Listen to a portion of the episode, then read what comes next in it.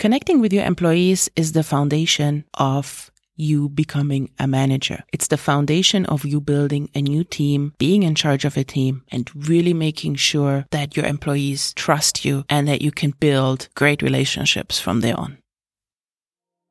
Welcome to a new episode of The Shyest in the Room, your podcast on mastering the business world as an introvert. Let's explore simple life hacks today to tackle all that life throws at you while climbing to the top. I'm your host, CB, and thanks for tuning in.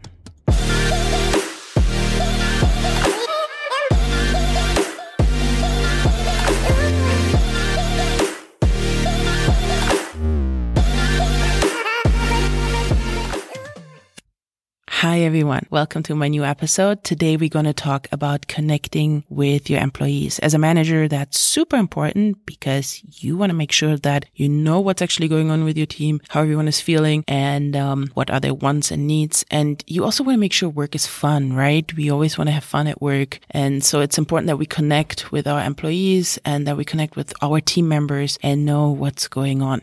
So I want to start off with saying I was never a fan of team building activities. I mean, after they had happened, usually it turned out I had a fun time, but the introvert inside of me was always like when my manager would say, Oh guys, let's do a team building activity. And then we would go to the water park or one time we went to play golf or, you know, whatever it is. People always come up with something different. My introvert self was always like, no. So in my first job, I remember I used to sometimes cover the weekends and when team activities were planned, I would try to to get myself to work on a weekend and be like, sorry, I have to work. I can't participate. Because for me, especially in the beginning, when you start off and you don't know everybody too well, I was just always uh, so shy for that. But anyways, I figured out they are super important because we need to connect with our employees. And especially when you are a first time manager or you're taking on a team, you need to connect. You have to do it. There's no way around it. I have never met a successful manager in my career that was completely distant to their team, didn't know anything.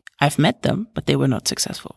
so why is it important that we connect? Well, what I found or what is usually happening is your team members will be more honest with you and they will be admitting mistakes because they have a connection with you and that connection shows them that it's okay to admit that they made a mistake. We all do. But what's important is admitting it and what's worse than making a mistake? Making a mistake is fine. I mean, there's nothing wrong with that. It happens. But not admitting it, not telling anyone, trying to, you know, hide it from everyone, that's the real issue. And that can cause you a lot of trouble because at the end of the day, later on, you have to stand up for your team, right? Also, employees will be more motivated and they will work better if you have a connection with them. Now, don't confuse connecting with your employees with, you know, being their BFF. You're still their manager. You're still in charge. And when things go south, you have to stand up for it, right? You have to take that problem onto you and fix it. So you don't want to be everybody's BFF, but you want to have a connection. So how you do that? First of all, be available. Check in with your employees. Have an open door policy. Make sure you know what's going on,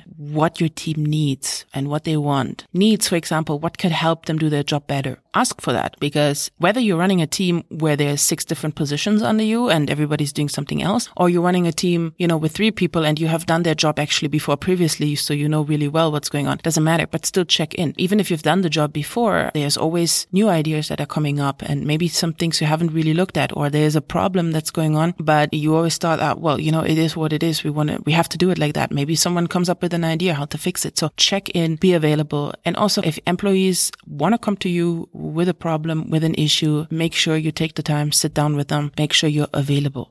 Second point, stand up for your team. You have to stand up for them. Whether it's for a promotion, someone in your team really deserves a promotion. It's not always in every manager's hand to give out promotions. Sometimes you have to discuss them with higher management if that works out, but stand up for your team. If you see someone deserves a promotion, if you see someone deserves to grow, know their plans and stand up for your team's promotions. Same thing, stand up and praise them in front of others. If you talk to higher management, you know, and if someone is really standing out or someone delivered something well in your team, show that, be proud of your team, praise your team. And the other side is if someone made a mistake, back them up. Do not go and talk to, you know, other managers, talk down on them. Like go to another manager and just say, ah, you know, XYZ did this and keep doing that. And it's just so frustrating. You can say, you know, I'm facing a little bit of a challenge with one of my team members, but we'll try to figure it out, but stand up for them. If they're part of your team, it's your responsibility to make sure that they learn and that they grow. And if there are mistakes, especially if mistakes happen repeatedly, look how you can fix that. Look how you can search the conversation with that employee, see if there's more training needed, but that is your job. Back up your employees. And if mistakes happen, even in front of higher management, it's your job to back them up and to see and to find a solution.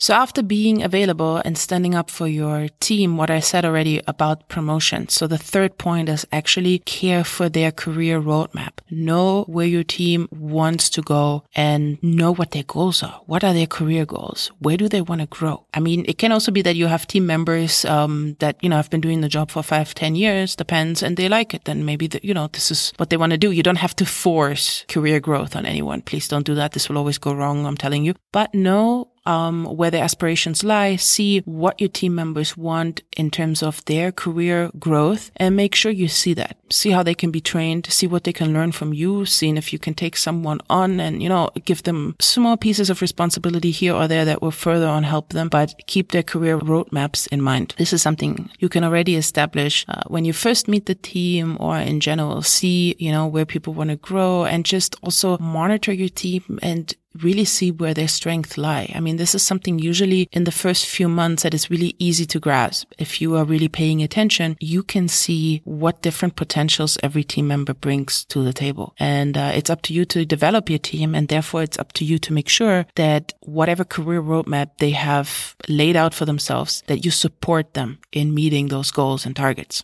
And therefore, it's also important, and that's my fourth point, do not play the manager card too often. This is a little bit of a balancing act because yes, you are the manager. That doesn't mean you have to say, but I'm the manager. Sometimes you have to put your foot down. You have to say, I hear you. And I know this is not a decision that is easy. Sometimes times are hard and we have to make hard decisions. It is what it is. Then you have to put your foot down, but do not walk around and play the manager card or we do it my way. Don't do that. This is the worst thing to connect with your employees. I mean, think about it. Imagine you work for someone and that person is constantly telling you, but I'm the manager. I'm the manager, cutting you off, not wanting to listen to what you think is good. At the end of the day, you are doing the job. So your employee, your team member is doing that job. If, like I said in the beginning, if you are available for them and they have maybe some different ideas on how to approach things, yeah, listen to that. Don't play the manager card and say, nah, we can't change that because this is how we do it. And I say so try to play the manager card not very often, almost never.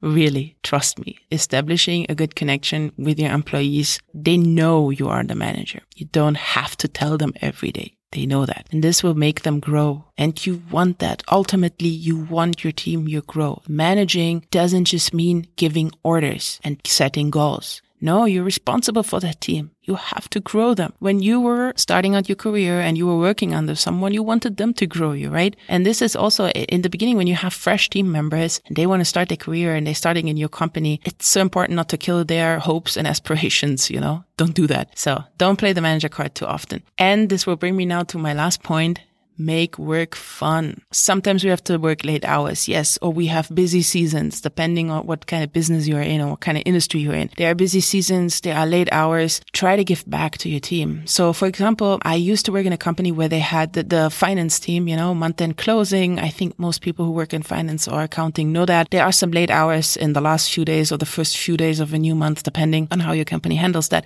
Used to be some late hours. And I always loved it because when that was done, you would see the whole team together together having, I think they would go for a lunch or for a dinner together or something like that. You know, just as a little thank you from the manager, just a little fun thing, you know, to say, okay, we're sitting, sometimes the, the month end closing would fall on a weekend. So they would come in on the weekend to finish everything. And then to really say, okay, we take this time now together to have a lunch. This is such a simple thing. Sit together and have fun together and joke around. Or you can also, you know, just bring some treats to work if, uh, especially if things, you know, if there's a busy season going on or if your team is really putting in a lot of work, bring some treats, um, make sure, you know, you give back a little bit. Don't get me wrong. I think everybody should be paid fair. I'm not taking this as compensate your team like that. No, no, no. Don't get me wrong. But just add something a little extra and make sure that your team has fun. Joke around with them be close to them and connect with them by making work a fun place because you want to come there every day and you want to have a good time and you want to make sure that your employees are having a good time, that they're excited to come to work and that they're excited to work with you and um, that they know there's a fun environment going on. And if it's not fun, if the work environment is, yeah, if you feel the spirit's lacking somewhere, make it your number one priority to fix that